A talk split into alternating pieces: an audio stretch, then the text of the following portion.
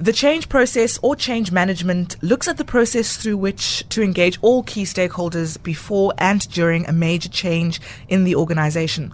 How do you move an organization, its culture, and its people from A to B? The transition from a non-profit organization to social enterprise requires an intentional effort on the part of an organization's leadership, which trickles down and cuts across different branches. How is it possible to encourage a specific culture across an organization? Today, we find out more about leading a change process. So I am with Bame Modungwa, who works in the space of innovative finance at the Bertha Center. You got together with Hub Manager at the Social Enterprise Academy, Rachel Milson, as well as Zoe Mann, who's the Community Coordinator at Ikamva Youth, to unpack this a little bit further. Before we get into their experiences, how are we defining change in this context? Thanks, Bosch. Change can be defined as all the external things that are happening around us. Mm. This could be a new boss, a new company site, having to interact with a new team, a new policy for the organization, or a new strategy that the business plans to take forward. Organizations that find themselves going through this change process must be cognizant of of all these new things that are taking place mm. in order to manage the change well.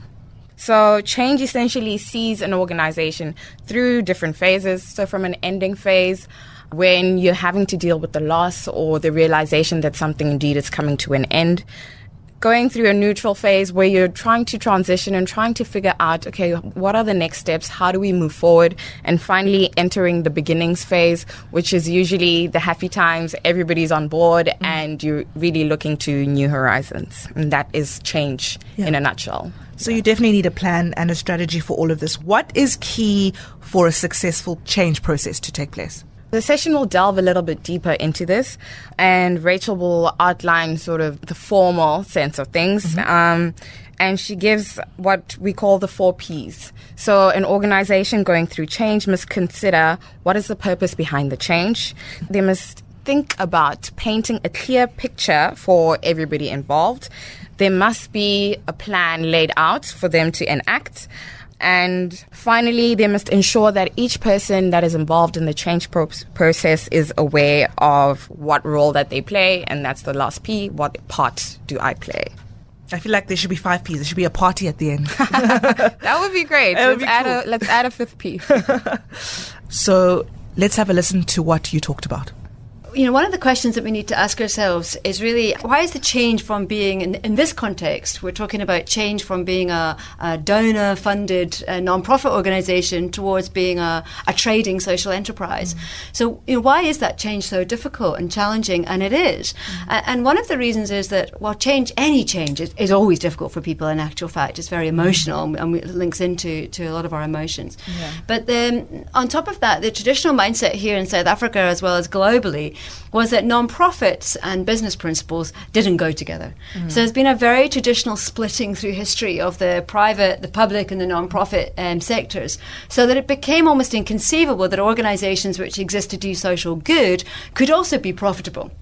And so we're now also, we're now seeing a merging and a blending of these principles, and we recognise that um, actually we can achieve positive social impact at the same time as creating a, po- a profitable business, and that's mm-hmm. really what social enterprise is all about.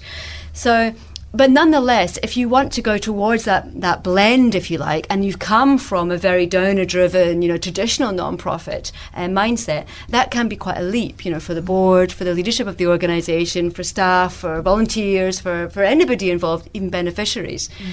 Um, and in addition, you know, sometimes, as with any new change process, we need to learn new skills. Yeah. So for nonprofit organizations, sometimes we don't have the business skills there because actually that's been something completely different mm. to, to what we've been doing in the past. So there also becomes a, you know, an opportunity and a need, if you like, to, to develop those business skills or become more business minded, which can be tricky yeah. um, for a change. And mm. changes, changes involves different phases. So the first phase of any change is that we have to let go of what went before. Yeah. And sometimes we don't spend enough time doing that, in fact.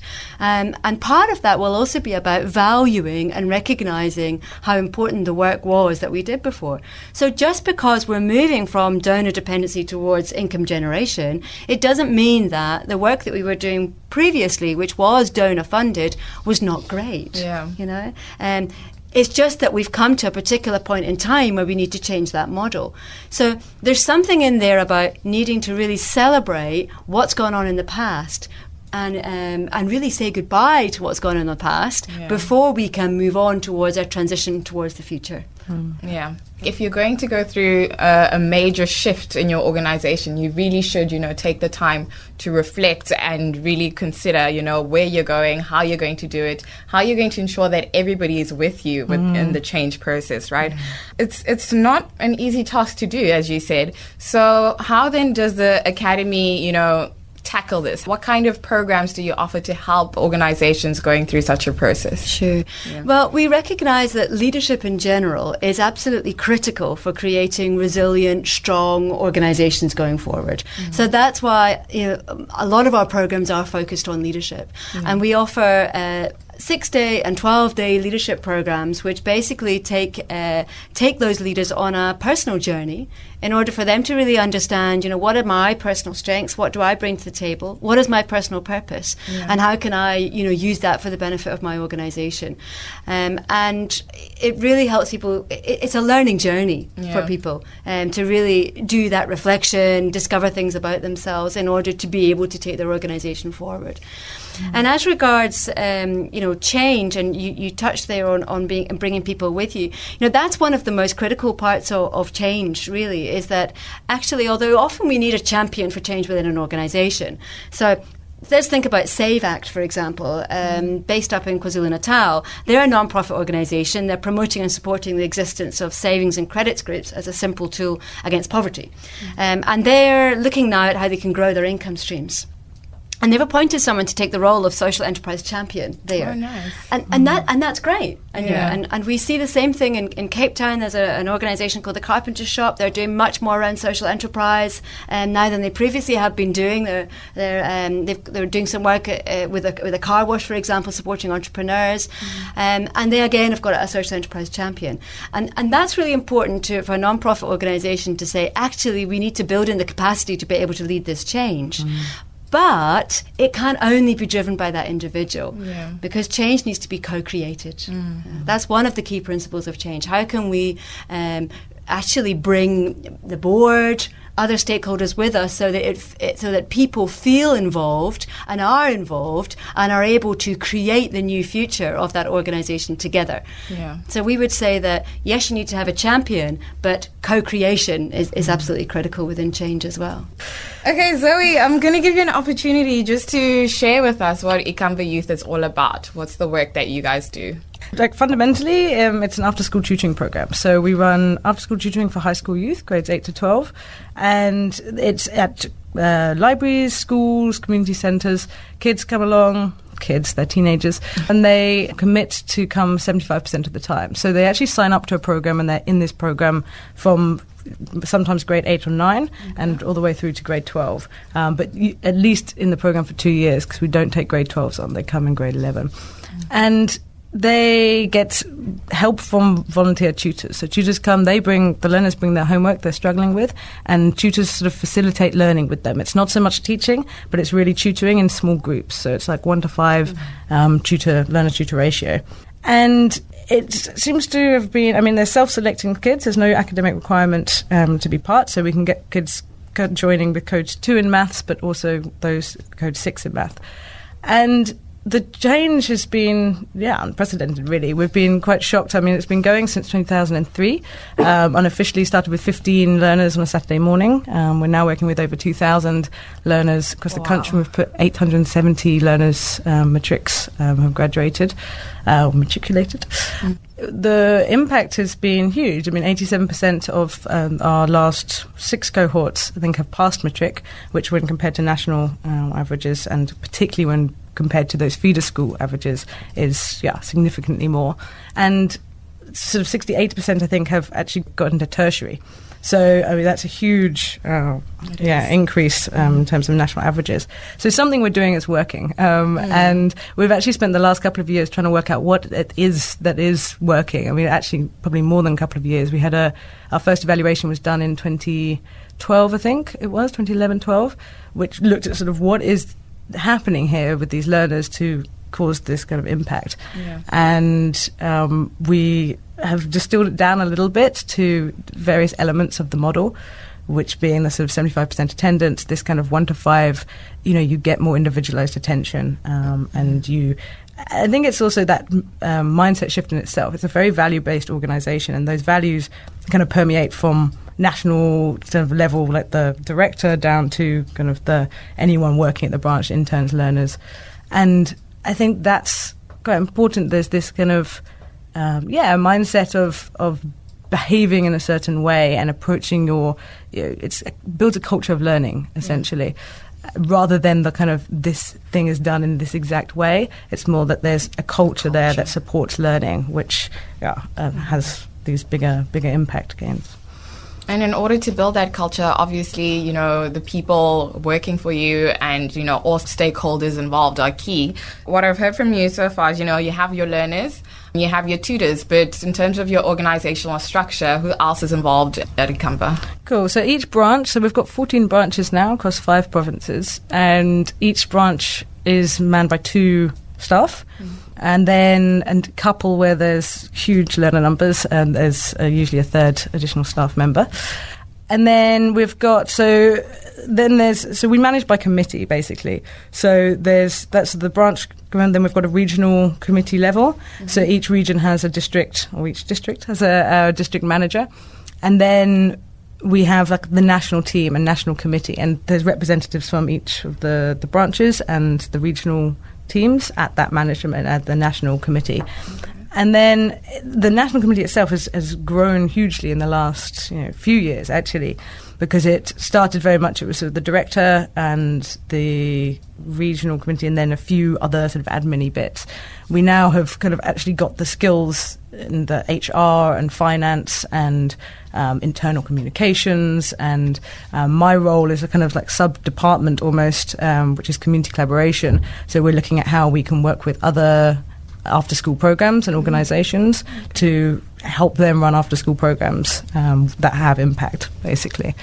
So yeah, it's kind of a big. I mean, there's 50, I think 54 at the last count um, wow. staff at the moment, and it's quite tricky because it is geographically spread. I mean, yeah. you know, we only get together once a year as a whole team, and even that at the moment, we think, can we get 54 people all in one place in this? Um, so it is. It's it's been interesting to try and like how to keep that culture and keep that when there are so many people involved and so many stakeholders and and and we I mean we have pretty good staff retention but there's always turnover like any um, organizational company and to keep you know, people engaged and know what they're doing when they're running a branch in Joza and Grahamstown. Yeah. It's been it's been quite an interesting uh, yeah process. I mean, yes, that's why I'm asking because then I would think that you would have to, you know, ensure that there's buy-in from all these different um, moving parts and different individuals that are involved the tutors play quite a large role, I would assume. Is there a criteria in selecting your tutors? Um, you know, do you evaluate, I don't know, their mindset, and how can you evaluate somebody's mindset? I mean, in an interview situation, if that's how you go about it. Yeah, it's actually a very interesting point. I mean, I think that's something that we are getting better at. Mm. It's uh, difficult to to understand like who you know Rachel comes along wants to volunteer like are you going to be a good volunteer? Are you going to be a good tutor? Have you got the correct mindset? And I think we've we've really just done it through you know going on gut I guess you know like and, and inviting people. I think there's a you have to have a show of of willing you know rather than I mean we get the the number of volunteers that kind of sign up to want to volunteer versus the number that actually start coming and then versus the number that actually are committed. Um, you know, it lessens as it goes. Yeah. And I think it's very quick to recognize a good tutor, somebody who really kind of is driven from a place of like I don't know altruism, whatever. It's just like a real desire to create change rather than you know to earn money or to um, put it on your CV or whatever the other. If there's a genuine desire to create change. I think that's the kind of key thing, but it's very difficult to, yeah, see Yeah, that in yeah. somebody. We've been able to, in the last year, probably get better at the orientation of tutors. So, mm-hmm. and again, that's something that's had to have been improved as we've grown because that buy-in from tutors and learners happens much more easily when there's a small it's a small group.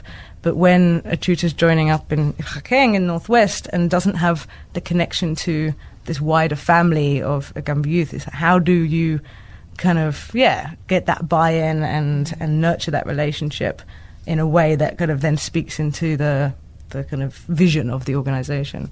Yeah, um, Rachel, you spoke um, a lot about you know the importance of leaders in, in driving this process, right? Are there some practical tools that you know leaders can take for having been through maybe one of your programs that you can say, okay, we've spoken about your personal journey and like what your personal purpose is and how that plays into your organization. Linking into what I was just speaking to Zoe about, about getting that buy in, you know, how do you coach them through that to encourage their, their people to, to buy into the new process? A lot of this is around leadership style and recognizing which leadership styles you are currently as a leader using and you're finding, you know, works with people and which leadership styles you need to develop because we recognize that there's not one particular leadership style which works for everybody, of course, and for every situation. So it's recognizing that it's almost like you've got to take a, a different a different style for every every different every different situation. So, you know, one of the things that we do is that we help people to become a bit more conscious about the leadership styles that they're currently using and what they feel most comfortable, least comfortable, and what the, you know what what they would most like to develop. So we typically recognise that there are there are six leadership styles which are in existence amongst most people, and we use things like questionnaires, etc., to to help people to really identify um, and to develop on those. And then, of course, it's not just about the leader, it's about the team and who's mm-hmm. within that team. So there's a lot about actually how do you fit together and how do you complement each other. Yeah. So if we look at a, a, social entrepreneur, for example, then we could say usually they fit into one of three categories. They're either an innovator. Mm. Okay, so innovators are you know great at imagining, at coming up with new ideas. They're great dreamers. You know, they've got some some you can be very charismatic, but they can also be, be bored quite easily if you like, and you know dive into new ideas. And then once that's you know, brought to fruition, they want to move on to the next thing. So mm. extremely useful for you know in an, an entrepreneurial environment to create those new ideas. So you're either an innovator or you're an entrepreneur. So entrepreneurs are, are implementers. Basically, they take the idea from the innovator and they boldly put it into place. They implement it into an organization, and, and they build it into successful businesses, effectively, mm. saying successful enterprises. But entrepreneurs, they want change, they want growth, they're risk taking, etc. So you know, when it gets to a point where an organization needs stability, etc., then that's not their strong point. Yeah. So, so you're either an innovator or you're an entrepreneur or you're a manager. And so managers are people who basically protect and maintain things. know. So they make sure that you know that, that an enterprise um, is looking after its finances, it's looking after its people, um, is looking after its sales, etc. Um, and of course, we you know they create systems, they create policies, which are important when you get to that kind of growth phase, if you like, of, of an enterprise. So and they're not, they don't tend to be risk takers. Mm. So that's fine, but it's about recognizing what you are. Are you an innovator? Are you an entrepreneur? Are you a manager? And are there others around you within the organization who take those other roles? Mm. And sometimes that can be difficult because we're looking at somebody who's completely different from us, but actually recognizing that although they're so different and their approach is so different, they bring real value to the organization, and together we can lead that organization forward. So um, I would say it's a lot about. You know, certainly our, our programs are encouraging people to understand who they are, um, but also to understand who others are and what their contribution contribution is as well.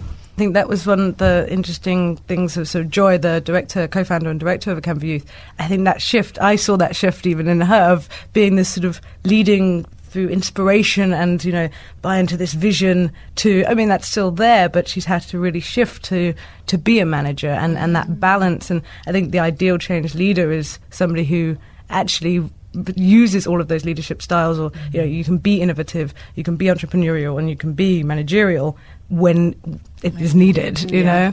Um, and and I think we the another interesting thing in terms of like a practical process or system putting in place is the sort of performance management aspect. So originally, when even when um, so it started in Western Cape, and then there was in Gauteng and KZN, two just willing volunteers essentially decided we want to set up a branch here, we want to do this, and they were driven by passion and you know a will to create change, which was kind of almost easier to manage than now it becomes a job and you kind of have to put these kind of quite more regimented performance management systems in place mm. and and keeping the balance between okay well there's this regimented performance management that you have to do these things but also be inspired to do these things yeah. and it's yeah i think it's having all of those um, and knowing when to use them i think is key of change leadership yeah, yeah. Mm. And it's interesting when you when you look at organisations who grow who grow in that way and say, well, actually, how can we retain the culture of who we are, but also having to put in place those yeah. structures? So we don't necessarily, if we're a really innovative, you know, youth centred organisation, we don't necessarily want to be creating lots of administration or hierarchy, mm. Mm. but actually, we need to create some kind of approach, if you like, that will be able to en- enable our organisation to grow and to scale yeah. without losing the essence of who we are. Yeah. Totally. And it, it, comes back to that thing you said at the beginning of this kind of conflict between business principles. And I mean, I remember when, you know, first I was all very like, no, we don't need business principles and policies. That's like, you know, for the business world, we're a non profit, we're doing this thing. But it's, you know, really helped the organization be able to be more efficient at the next level by having these. I mean, it's made it a little bit more bureaucratic and that has, mm. in that time, slowed things down. Mm. And again, I think a change leader needs to be able to work within that. But yeah, I think ultimately it has like positioned us in a more, you know, we've become more efficient as a result of these policies and processes and things. because at the end of the day, I mean, as inspired and passionate people are, right? That's not going to ensure that the organization is running on a day to day. So then often what people turn to is the vision for the organization, the mm-hmm. vision for the enterprise or business. What is Ikamva's vision? And is it like a mantra? Do you guys chant, chant it in chant, the morning chant. before work? no, well, interestingly, I think we're more driven by values than vision. Mm. So we do have a vision. I mean, the, the, there's the vision um, 2030, which is our vision to see by 2030 that all learners who have started in grade one in 2018 matriculate, um, all of them. So that's about a million learners or so. So we're on a, a big mission. And they, they not only matriculate, but they're able to access a post-school opportunity of their choice, and that puts them on a path to earn a dignified living. That's, you know, this sort of overarching vision, but it's almost so intangible in a way that um, I do feel that we're more um, value based. We have five core values mm. that drive the organization. So, just quickly, is culture of responsibility for self and others. So, that real sense of kind of doing something for yourself, but also, you know, reaching out and helping your peer, collaboration and peer to peer support, commitment to impact through democratic processes, openness and integrity, and then paying it forward. And those values were very i mean they're also even in sort of the the formal systems of performance management it's also you're assessed on like how well are you actually exemplifying the behaviors that we want to see in these learners and we want to see in um, the citizens of south africa. And i mean i think you can see it in the program level of you know, cultural responsibility of self and others is this idea of kind of each one teach one and, and playing on that. And, you know, it's not about you just coming along, getting what you need and going. Yeah. It's about you being part of a bigger, bigger thing and a bigger change. Um, so I think that drives us, yeah, more than than vision. But buy into those values is equally as important as buy into to a vision. I like that you mentioned that sometimes visions can be like so intangible. Mm. Um, and it's nice to have, you know, something to, to measure yourself against, something to guide, you know, one way we're going with this if you are going through a new change process. But also for each individual to be able to, to look at, you know, what the core values are and say, how am I adding to this? I think I think yeah. that's that's amazing. Yeah. Uh, I think you know, as concerns change leadership, mm-hmm. um, then we would say that just remember th- three C's, if you like, around change leadership. Mm-hmm. So the first one are, is around clarity. So this is linking into what you're saying there about vision and values. So mm-hmm. you know, make sure that everybody has real clarity about the vision. Where are you working towards? You know, what are the values mm-hmm. of that organisation? And don't assume that just because you know that everybody knows. So yeah. you know, we have to be very um, you know conscious to be communicating that at all times. The second one is co-create. So we, we talked about that earlier. So you're co-creating change. Yeah, we, we make sure that people are involved right from the beginning. From a non-profit perspective, if you're if you're if you're transitioning towards social enterprise, your board has to have buy-in. If the board mm-hmm. doesn't buy in, then then really you know mm-hmm. you, you, can't you can't do anything with it. But yeah. that's true for all your staff, volunteers. It's co-create the change. It's not just about some one person's vision. It's about how can we all create what we're going the, the new tomorrow, if you like. Mm-hmm. And the third one is around contribution. So being clear about what is everybody's contribution within that change process um, as well, so that I know what I need to do in order to move the organisation forward. Just add, and I think it links back to what you actually said at the beginning, Rachel, about being able to let go. So I think it's being okay. There's there's a life cycle to an organisation, and, and change is yeah, it's this constant yeah, it's change. Um, so being okay where you're at and and meeting that, responding to that, and not being attached to what it was, I think is is key. Um, and then the other the other point, I guess, around change is so we recently I had a great analogy of organizations that kind of pack themselves or build this engine of change. So you have all these mechanisms for change and all these tools in place, but you're kind of basically putting a V8 engine in a mini. So you're kind of, you can get all these kind of fancy policies and everything, but unless that's actually translated into on the ground or into action and implementation, mm. it's not. And I think that, that, that kind of the ability of a change leader to kind of do both, to have these business principles and, and manage get the management tools in place, but then that can go and implement on the ground, I think is key to good change leadership. Those were some great insights from Hub Manager at the Social Enterprise Academy, Rachel Milson, as well as Zoe Mann, Community Coordinator at Ikamva Youth. So, what we what should we be taking away as learnings from their experiences? I think the key thing that came out of the session is that leaders are pivotal to the change process. As an NPO moving towards the social enterprise model, leaders have to manage the process well. They have to come to an understanding of themselves, their leadership style and how it impacts those that they work with. They have to walk their employees through the process, and leaders must ensure to build an organizational culture that will drive the change further and helping to adjust people's mindsets along the way. Mm-hmm. It's hard work, but it, it, can be done. Be sure to download our next episode in the series Social Enterprise 101, brought to you by the Bertha Center for Social Innovation and Entrepreneurship and Prime Media Broadcasting. We'll be talking pathways to funding, those principles of marketing and finance that are essential to the successful running of a social enterprise. From me, Swangile Mafu and Bame Modungwa, thanks for listening and remember to tweet us at Bertha Center.